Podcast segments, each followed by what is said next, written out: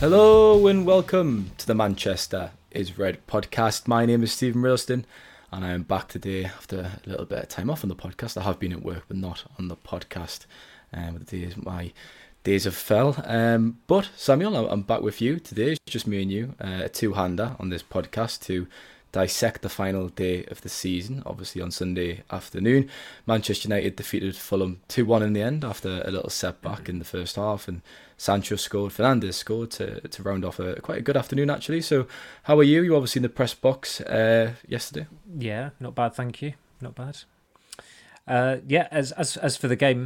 As for the game itself, if you want me to continue talking about the game, Stephen, unless you've got a burning issue to well, you've got my green light. That was just my first question, really, Samuel. It was a very uplifting afternoon, wasn't it? Coming back from that setback and then to have Ten Hag's speech and to end the season with a win, it's really positive, wasn't it? It was. It was probably the most positive it's been at the ground for a decade since their coronation day in the rain back in 2013. A couple of us went pitch side in the hope of getting someone in the mix zone sooner rather than later.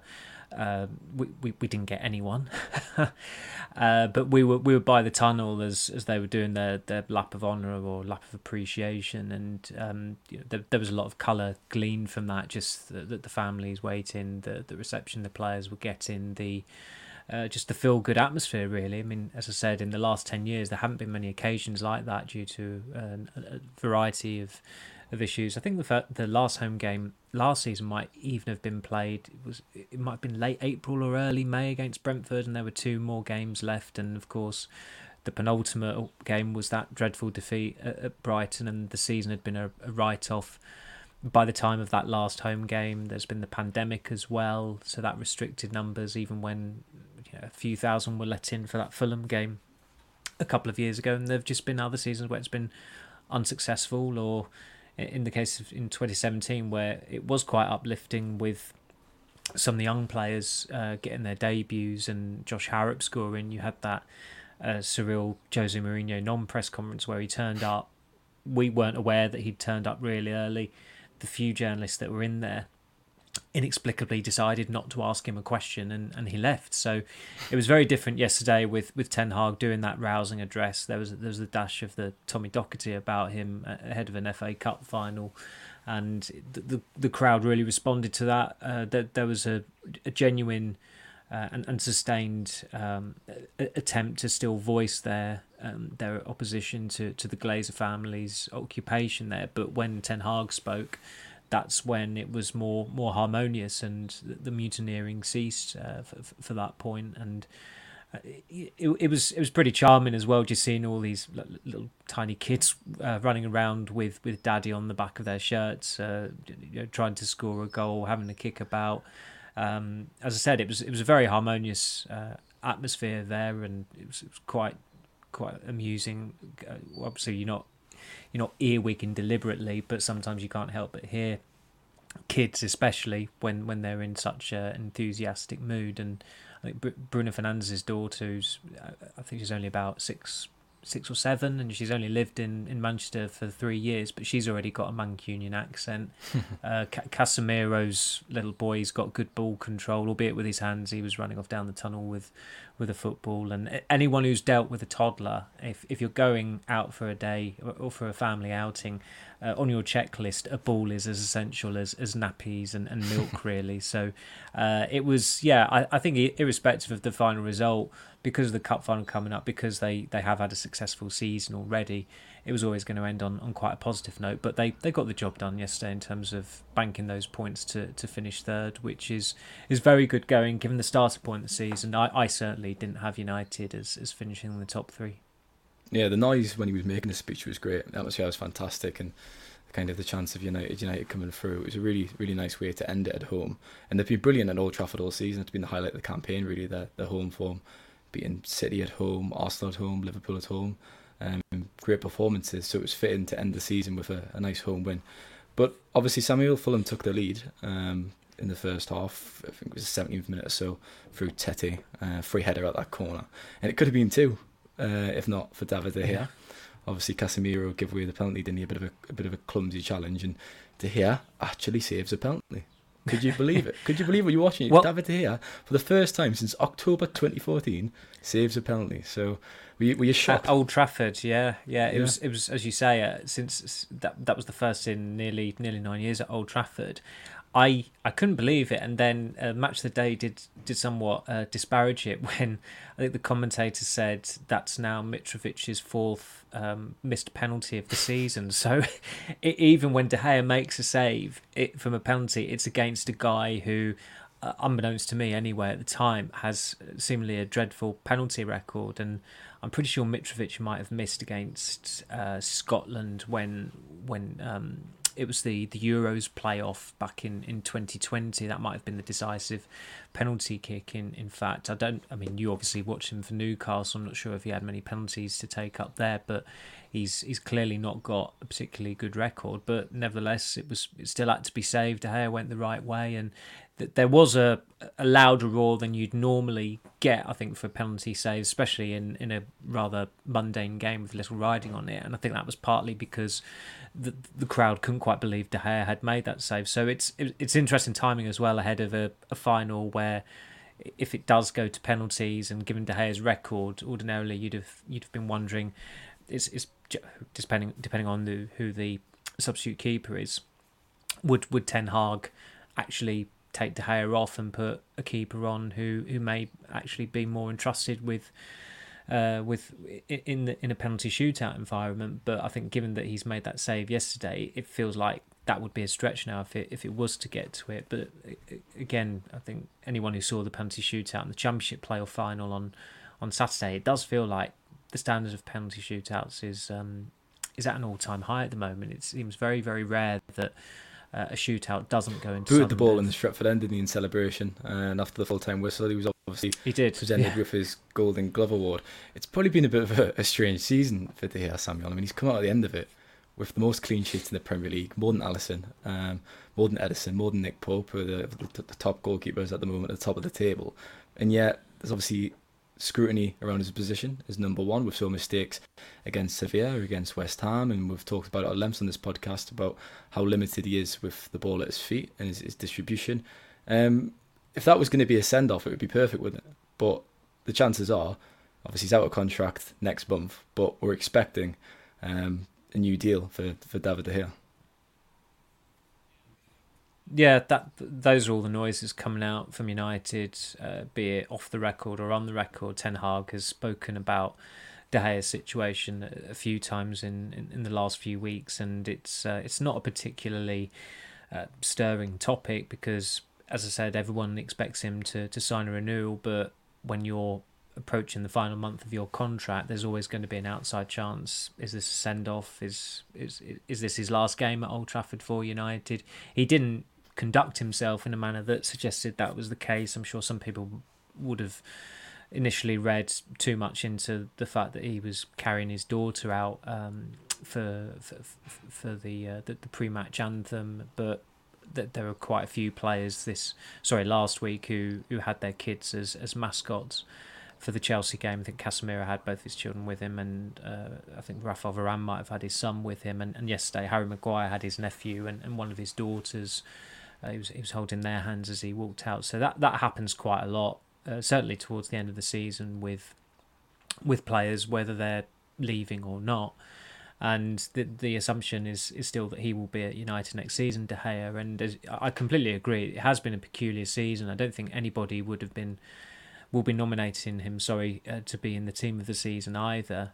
He has had a few games where he's been in match-winning form for United, West Ham in the league and in the FA Cup, they spring to mind. Leicester at home as well, when he made two terrific stops from, I think it was Harvey Barnes and Kelechi Iheanacho. Yeah, they might have both been at 0-0 in a half where United were dreadful and somehow 1-0 up at half-time, and then the second half they were pretty clinical and won quite well.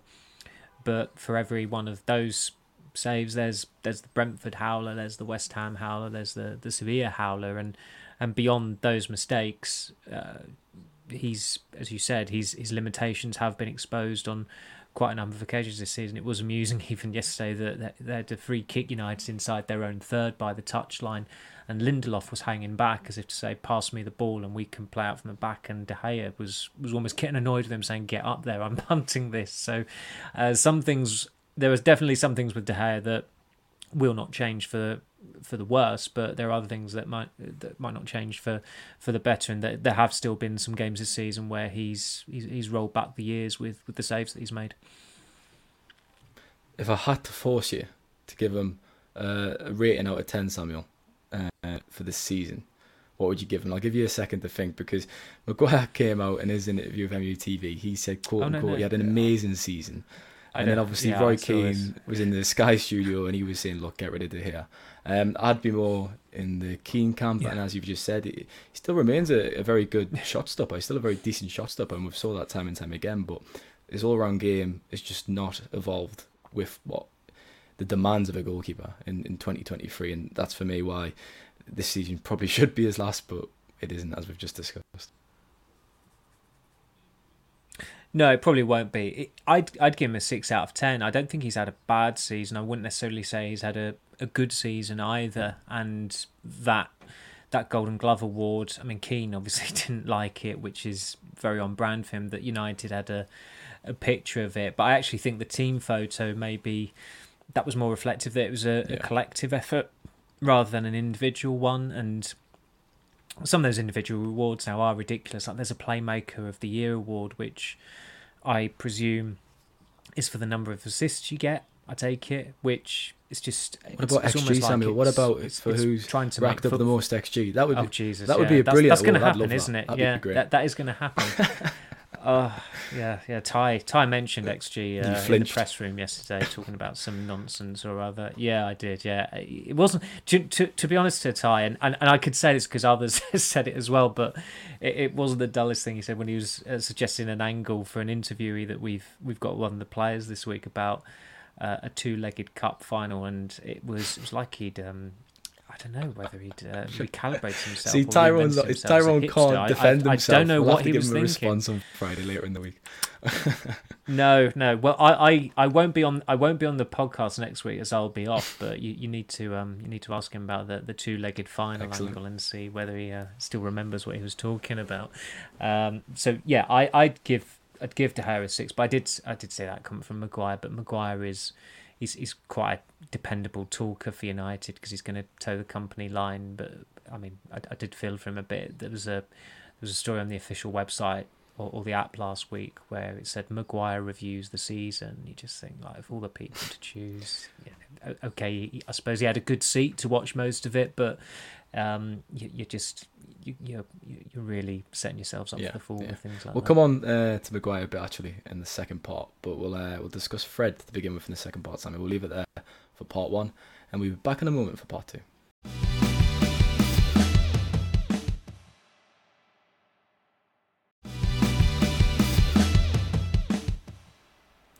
Fred was an interesting performance, Samuel. It was very Fred, wasn't it? We talked about Keane being on brand, but I mean, that was a very Fred performance. We've called him a bit of an enigma on this podcast. He goes from the brilliant, the sublime, to the absolute disastrous sometimes. We saw that at Barcelona at the new camp where he was quite poor, and then all of a sudden he burst into life and he had a good game. And it was a bit like that yesterday. Very poor in the first half, obviously. I think he got noted down officially for that assist for Sancho, but it kind of ricocheted off him and went through, didn't it, for Sancho to poke in. But in the second half, he comes through, receives that ball, and to have the vision and to execute that pass, the reverse pass to Fernandes, it was fantastic. And I think everyone kind of gasped, all the supporters in Old Trafford. And a great finish from Fernandes as well. But that's kind of Fred in a nutshell, isn't it, really, that whole passage in that 50 minutes, 60 minutes. Yeah, I mean, he was... Unfortunately, with certain Brazilian footballers, they have a name which is just not as exotic as the great names of Zico, Socrates, Pele, Rivaldo, Ronaldo, Ronaldinho. You know, you think of those names, you think, well, they must be great. When you're called Fred, and sometimes he just lives up to that name or that shortened version of his name. He was absolutely abysmal for 54 minutes yesterday. Then he gets the ball there, and the pass, for me, it trumps the goal, and it was quite a nicely taken goal as well by Fernandes, the way he just dinked it over Leno. But it was a great pass, and that salvaged his performance. And he is such a strange player because he can have these absolutely brilliant games, and overall he's actually been a pretty decent signing for United. But then he has certain games where you just think he can't pass, he can't tackle, he can't shoot. Like it's like he literally cannot do anything. So he blows the hottest of hots and the coldest of colds. And yesterday it was almost identical to the Barcelona game in that I think it was around about the same time that he played the ball in for Rashford to equalise at Camp Nou. It was 50-something minutes, I think, quite early in the second half. And really, looking at his starter role yesterday, I don't think anybody was surprised that he started because you sense that Eriksen would be taken out of the team to give him a breather, given the Thursday-Sunday schedule, which you have to manage more carefully with players of a certain age and certain conditioning. And there are times this season where Eriksen should have been rested and he wasn't, and that did contribute to him have been sidelined for quite some time, in that he should never have been playing against Reading in that FA Cup game where Andy Carroll injured him. And really, I think with certain recalls yesterday, in the case of Garnacho, it was getting him up to speed. He's not quite ready for 90 minutes. That was mainly rotation. With Fred, you do sense that Ten Hag, that was possibly a warm-up act for the Cup final, because he did start against City in January. He started in the League Cup final and started both games against Barcelona, started away at Anfield as well. He has started in a lot of big games this season, and when you're coming up against the best team in the world, I think there is going to have to be an alteration there of some sort from United to counter City, and it worked reasonably well in January when Fred came into the team and Eriksen pushed higher up. And although they're at risk of showing their hand there, and City have evolved as a team, their defence that day in January, it had João Cancelo in it, Kyle Walker started, and then about 2 months later you've got Pep Guardiola saying Kyle Walker can't play in this new formation that City have settled into. And United are going to have some sort of a tweak there, but whatever it is, you feel as though they've got to have Fred in there being energetic and trying to get them higher up the pitch, aid the pressing. They can't just depend on Fernandes, who's pretty good at pressing. They need someone else to supplement him. And with Fred, I think the advantage is, and you saw it yesterday, Casemiro was very, very happy just to take a back seat there. And they've got a good understanding, both being Brazilian, both teammates in the national team. So it would seem to be the way forward. It's not. It's far from a guarantee that it's going to tame City or give United the advantage in the final. I don't think anybody's suggesting that whatsoever. But you have to play the percentages sometimes, and often it's the case that the best players don't always make for the best team. There will be far more talented players than Fred potentially at Wembley who will be sat on the bench, but for the balance of the team and the quality of the opponent, I would argue he's actually essential. And the irony is, it could be his last game. It could be his last period in sort of Trafford. That's what I was going to say. I mean, there was a little footage, wasn't there, of having a chat with Marco Silva outside the car park, Samuel, and then you've rode the line today, obviously, that Fulham are indeed interested in making an offer for Fred this summer. So for anyone who hasn't saw that, as usual, but they should have, obviously, Samuel, can you give a brief update on that?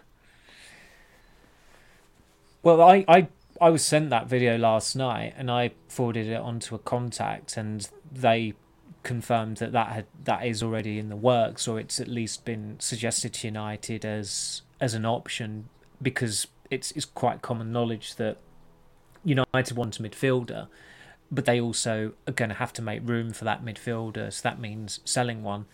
You're not going to sell Casemiro. You're not going to sell Christian Eriksen. So it's always been one of McTominay and Fred. And I remember when I did a piece, I think it was last month, about the players United should sell. There were two positions where I actually put, it should be this one or that one. And for midfield, it was McTominay or Fred, because although McTominay's had some interest from Newcastle, he's the youngest midfielder at United. He's the youngest senior midfielder. And United haven't actually provisionally planned to sell him either. Whereas with Fred, you have probably rinsed all you can out of him during his time at the club. He's been there for 5 years. He's just turned 30, and he's out of contract next year. but his resale value is still pretty good. I mean, they're going to make a loss on Fred, but they spent £52 million on him 5 years ago. They were never going to make a profit on him anyway. If they can make £20 million on him, which I don't think is beyond the realms of possibility, especially if he does start an FA Cup final, so his stock is still going to be quite high. Brazil international, played for Man United for 5 years. I think that's the sensible way forward. And then you can absolutely, you've got the leverage and you've also got part of the finance to sign a younger and better midfielder. So I think for all parties, it makes infinite sense. As soon as I saw that video of Silva and Fred, I thought, well, that would make that stacks up, really. I mean, Fulham have signed quite a few Portuguese speakers in the last year. I think Paulinho, Andres Pereira was bought from United for a reasonable fee as well, even though he had barely played for the club in his last couple of years. When he was attached to them, he'd been loaned out, and the loans hadn't been particularly successful. I think Carlos Vinicius, he went there, and Willian has been a really good signing for Fulham as well. So Fulham have had some reasonable success, well, actually very good success, I'd say. I think Paulinho has been a very good signing by them. So they've had good success with this, you know, rebranding the team with Portuguese speakers, and of course the coach is Portuguese as well. And playing for Fulham, as you've seen with Mitrovic, even if you get relegated, there are still perks of playing for Fulham because it's London living. It's a beautiful part of London. I don't think Fulham will go down next season. They've stopped that yo-yoing, so it would appeal to Fred, I think, on a professional level. It almost seems too good to be true for all parties, doesn't it? It does suit everyone, as you've just said. It does. Well, yeah, I think. Yeah, it seems like it is. If it doesn't happen now, then it would be a failure on someone's part.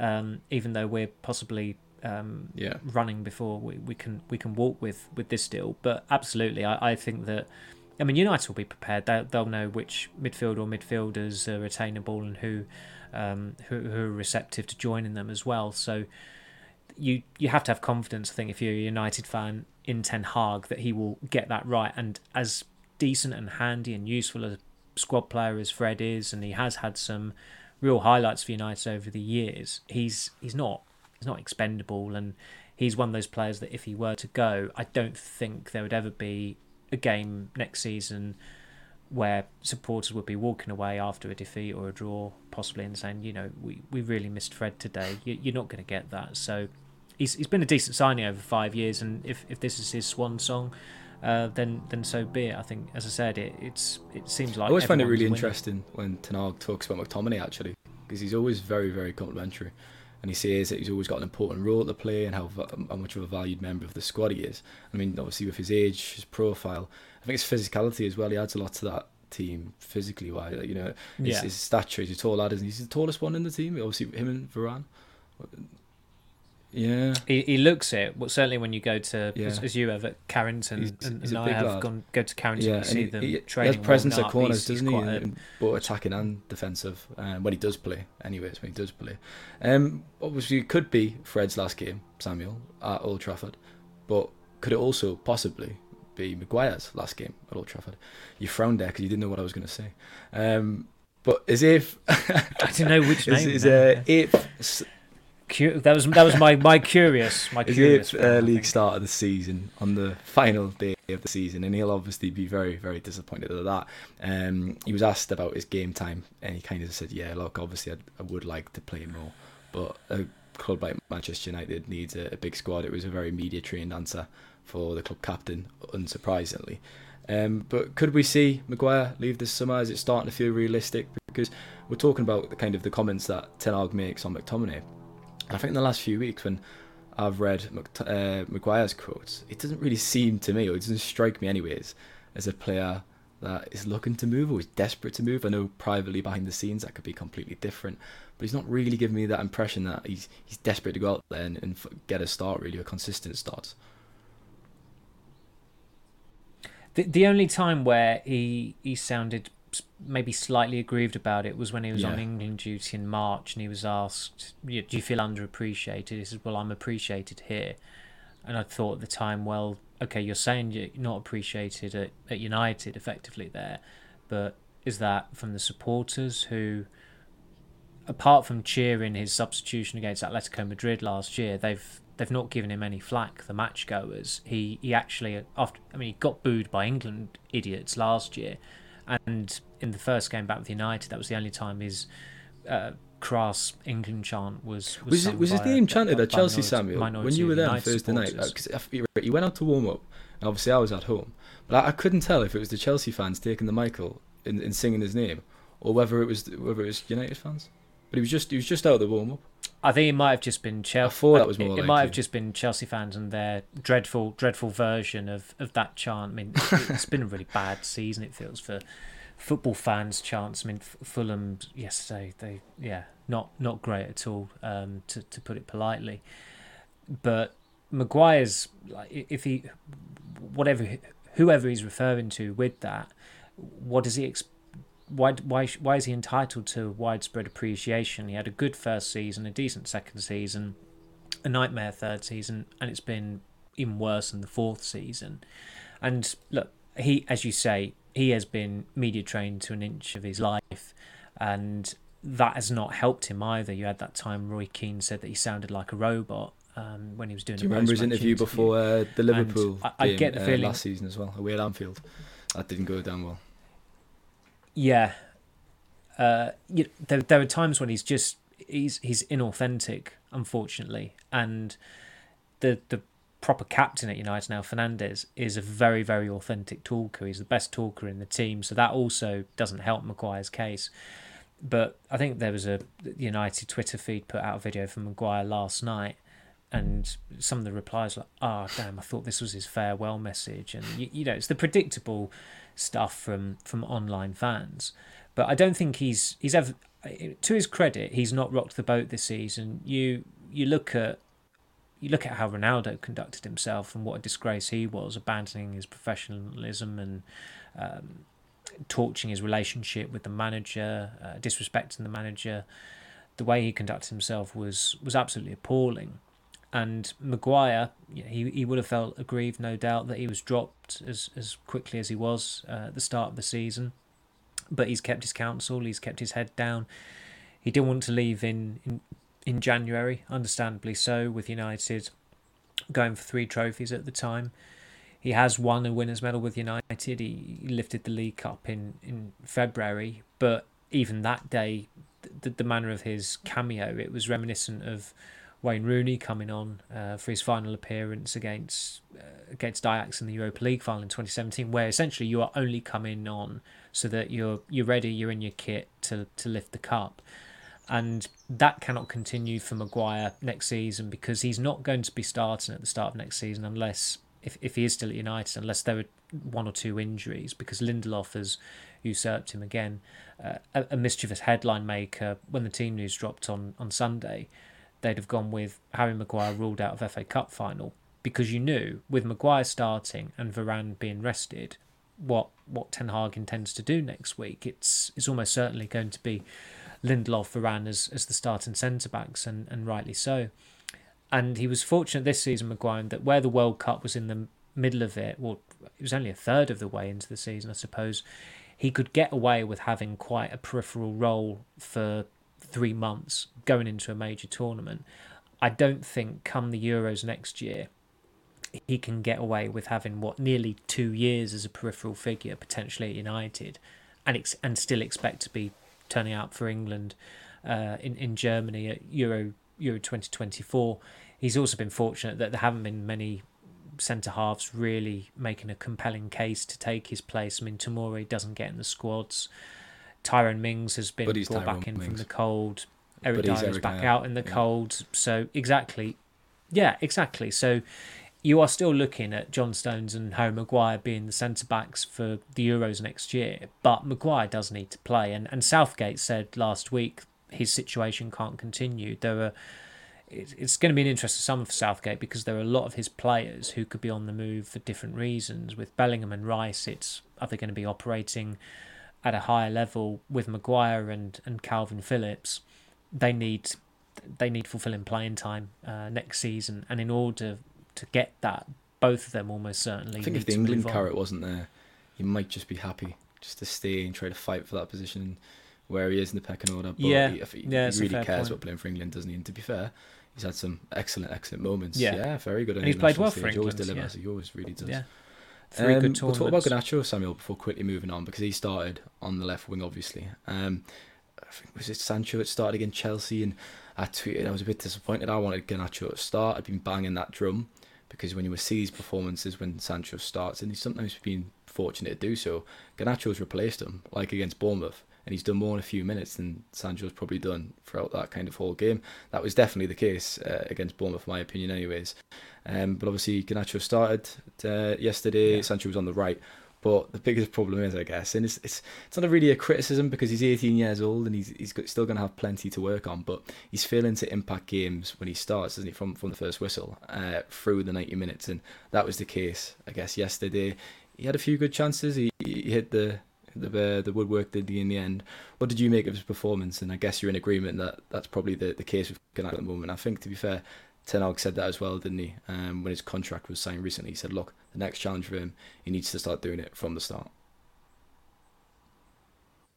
Yeah, and you could probably count on one hand how many games he's probably played well in this season as a starter, and the first might have been on his full debut against Sheriff, who, you know, it's FC Sheriff, so that's not exactly a testing, a real test of a player's readiness in that environment. He did very well against West Ham in the Cup when he scored that late winner, but he won't be starting in the FA Cup final because, I mean, as you've seen with him already, he's still too raw, and you know, he obviously he's adored Ronaldo, but you go back to when Ronaldo in his first full season at United, when he was 18 and he turned 19, I think in February of it, he was cussing it as a starter and doing it in some pretty significant games. His two best performances that season were possibly the FA Cup semi-final against Arsenal when United were big underdogs, and then the FA Cup final where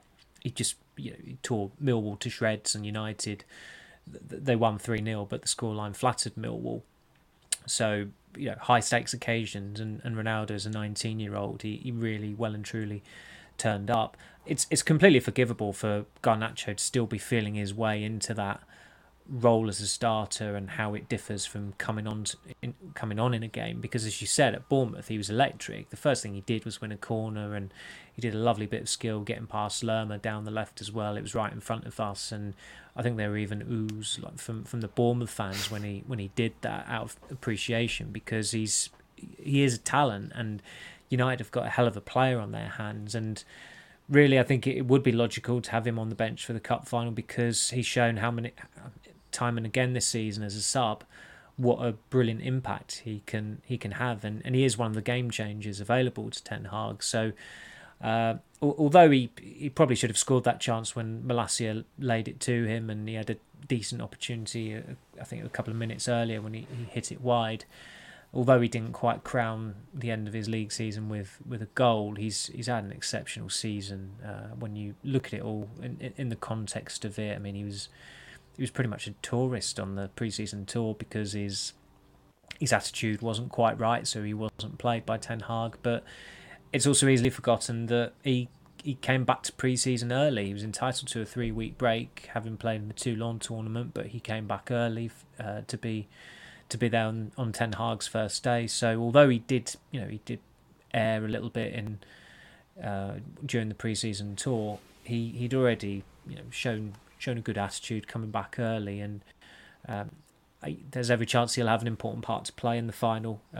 He got the assist for Rashford's winner against City in January, and United will need it's bound. I think it's due to be quite a hot day as well on Saturday, and you have to factor that into preparations for these occasions, and United will certainly have some speedy options to turn Penny to. Seems to have dropped anyways with his attitude. You bang on there, and I think I said this recently on the podcast. You just think it was the second week of May last year when he played in the Youth Cup final, and he was so talismanic obviously in that campaign for the under-18s, and he left it, and 1 year on, 12 months later, and he's probably going to have a role from the bench in the actual FA Cup final at Wembley. So it's been a remarkable 12 months for him, and I said, look, at the end of the day, usually in usual terms of progress, he'd be in the under-21s. But he's now a valued part of that squad, and fair play to him, and long may it continue. We'll be back in a moment for part 3 anyways. That's it for part 2.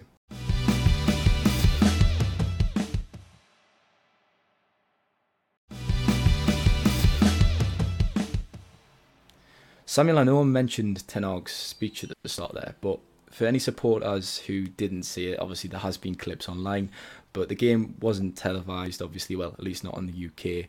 MUTV did show the speech after. Can you paint a picture of what it was like, just briefly, from the press box? Because I thought it was fantastic. It just showed the connection, really, between supporters and the manager and the club, really, that's been built up again this season, because that was shattered and absent last year.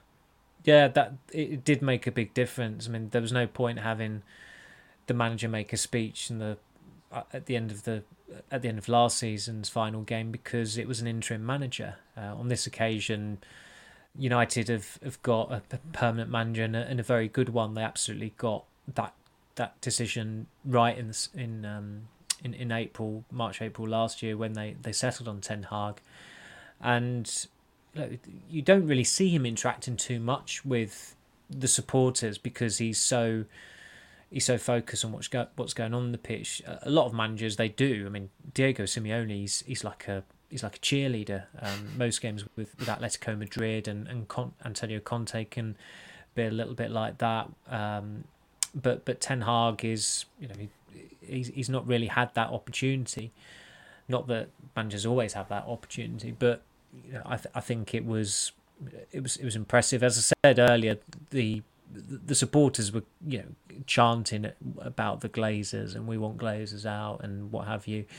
But when Ten Hag, having thanked the players and his staff, when he turned his attention to the cup final, and I think the words he used as well about how they'll give everything to bring the cup back to Old Trafford. I mean, the Freudian slip would have been to bring it back to Manchester, which obviously it's an all Manchester final. But it was a rousing speech, a succinct speech as well, which was probably made it more effective, and certainly the best received speech by United fan, by a United manager, since Ferguson's final one, all 10 years ago against Swansea. And the whole, your job now is to get behind our new manager, and that worked out well. Yeah, it worked out. Yeah, worked out absolutely appallingly, as some of us anticipated it would. But United are in it. As I said, the atmosphere yesterday was, although it's not completely different from the opening weekend, given that there was some mutiny going on back then over the ownership, and that's only intensified as the season's gone on, with the possible takeover kicking around in the background.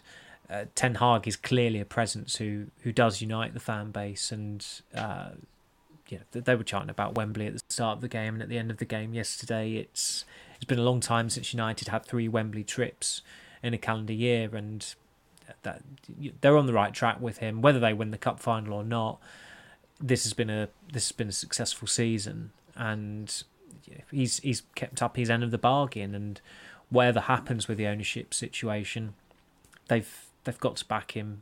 He's more than entitled to a similar outlay on new players as last summer. I was trying to remember if they did a lap of honour last season. I seem to think that they'd actually scrapped it, but that was the award ceremony that they scrapped. Yeah, I think they did. It was so Brentford, it was the 3-0. So I watched the clip of it on YouTube and then scurried around, sheepishly kind of walked around, briefly clapped and got back in the changing rooms. I don't think many people stayed back and applauded them, and understandably so.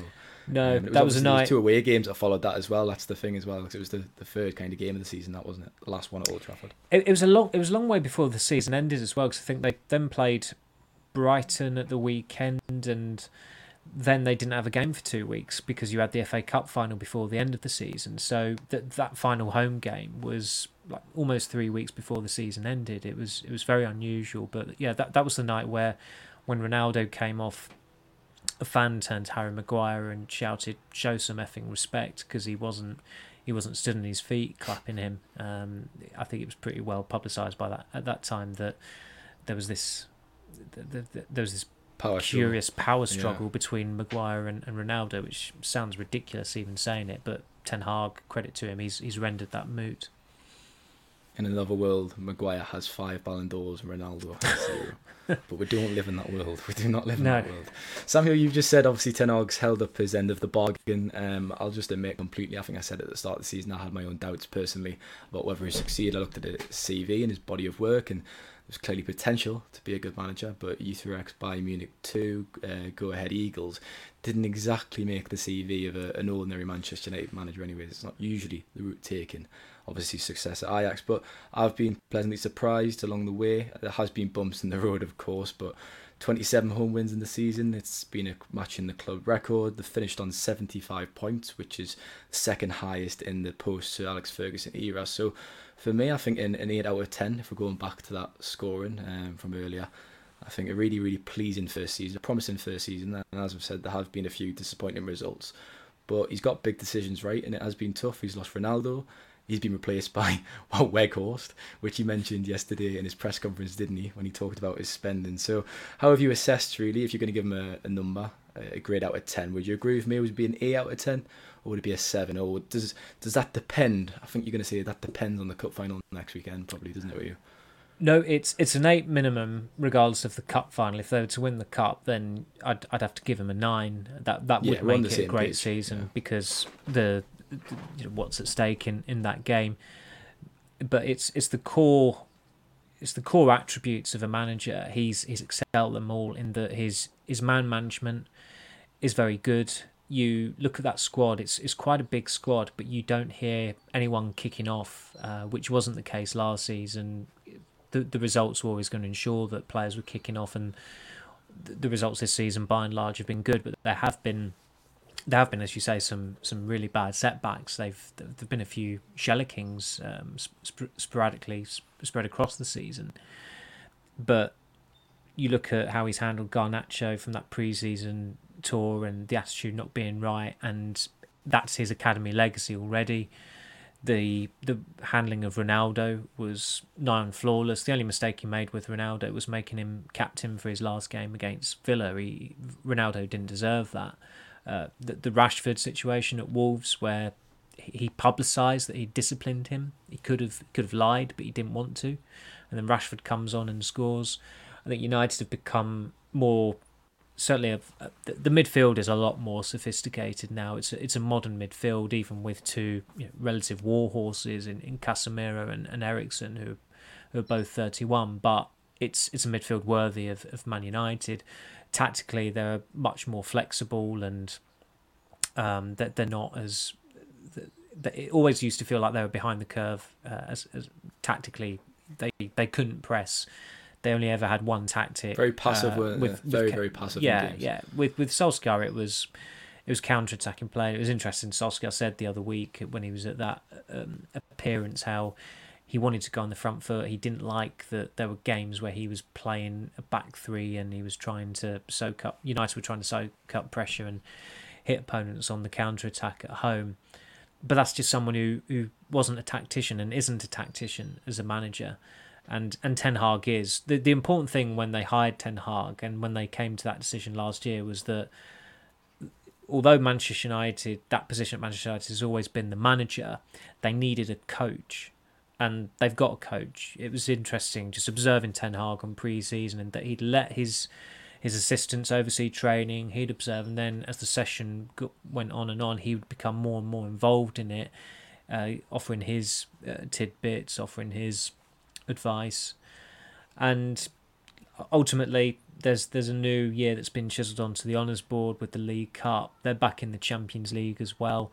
I certainly didn't have them down to make the Champions League at the start of the season. Sometimes with those predictions, you have to make one just as the season's starting, and that was quite early in the transfer window. But it was quite that summer. It was quite fraught. It wasn't until probably the last 10 days of August, with the Liverpool result and signing Casemiro and signing Antony, that all of a sudden things started to look a little bit rosier. For most of the summer, it was. There was a lot of anxiety among United fans as to what they were doing in the transfer market and whether they'd that actually sufficiently reinforced the squad, and there was the Ronaldo. They were spending more time interrailing around Europe than they were hanging midfielders at one point. Yeah, the interrailing. They were taking a few trips, weren't they? But they were. They were. And as Ten Hag quite rightly pointed out at his press conference, they didn't invest in January. Newcastle signed Anthony Gordon for a reasonable fee. Gakpo went to Liverpool. Arsenal signed Leandro Trossard, didn't they? So there's quite a few clubs around them. I mean, Chelsea, not in the picture, but they spent a hell of a lot of money. But a lot of their competitors, and you would still regard Chelsea as a competitor as well. They did invest in their squads, and United had to cut corners really with loan deals, and Weghorst has not been a good signing whatsoever. I mean, it's 2 goals in 30 games. Sabitzer has been quite a useful loan signing, I'd argue. Butland was just filler, just a backup. So he's done very well at all core levels, as I said: man management, coaching, recruitment, results, trophies. Like, if you want to look at the essential pillars of an elite manager and elite coach, I think he's done pretty damn well after his first season. I'll give him credit for assembling a good coaching staff as well. You just kind of mentioned observing them. Steve McLaren, Mitchell van der Gaag, Eric Ramsey, Benny McCarthy. They've all played their role, having their improving players and getting the best out of that squad. And it was an interesting little graphic I saw, actually, Samuel. It was a keep or sell from last season, where supporters kind of voted for, obviously, which players would like to keep.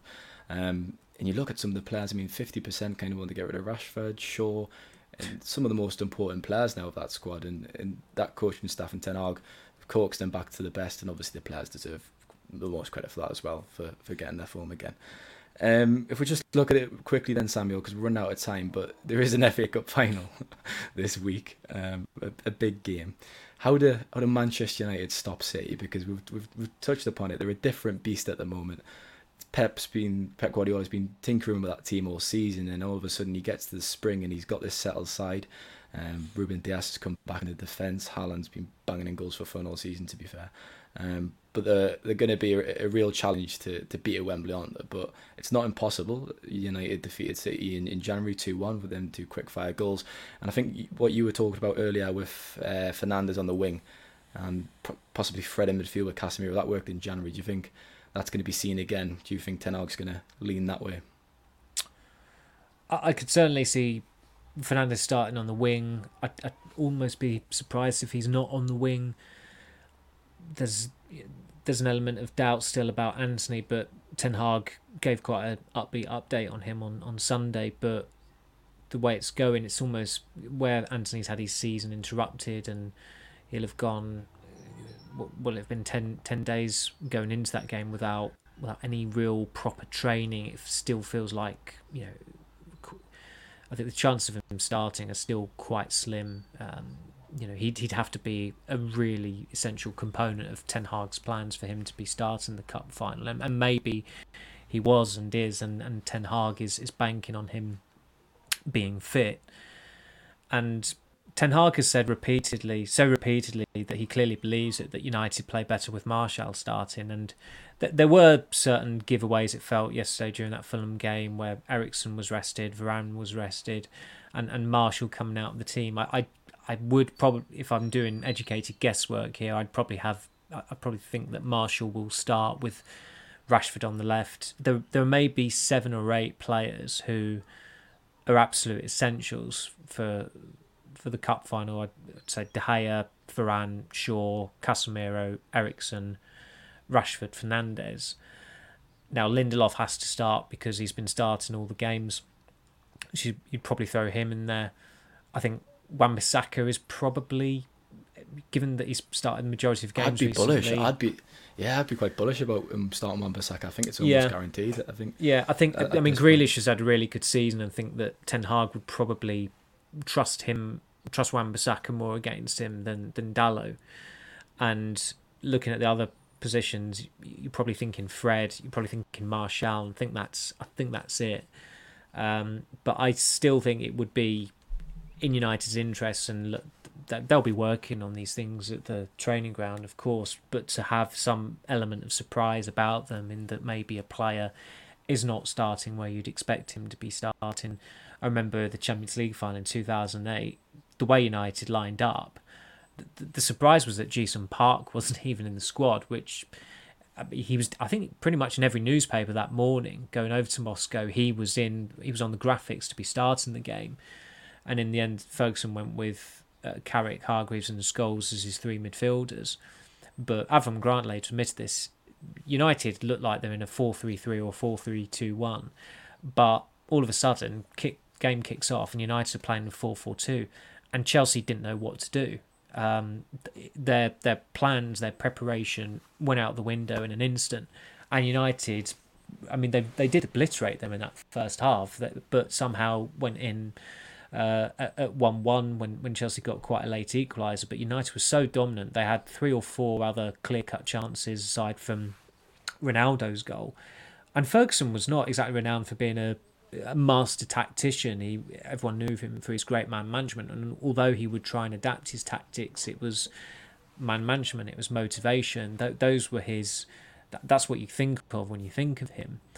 So it's, you know, I'd be open to seeing what it'd be interesting to see what United do, but you would almost advise that Ten Hag and his coaching staff in that adjoined room that they have at Carrington, and they even have a Sabutio table there out. They play around with the Sabutio pieces to see what they can concoct at times. You would advise them to try and, you know, come up with something innovative and unexpected, because they're coming up against such an awesome team.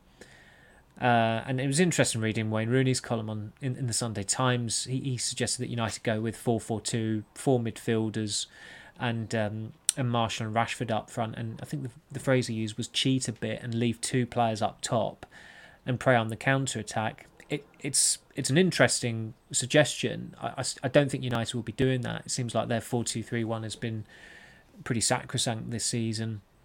And also you're coming up against a brilliant team that you are going to need everyone working hard and tracking back, and although that might mean players tiring, you've got decent players in reserve. And the issue they'd have if they were playing four midfielders, they have a shortage of midfielders. There's no Sabitzer, so you're going to need someone on the bench, probably McTominay, and he could have an important role to play. He did quite well in the League Cup final when him and Sabitzer came on.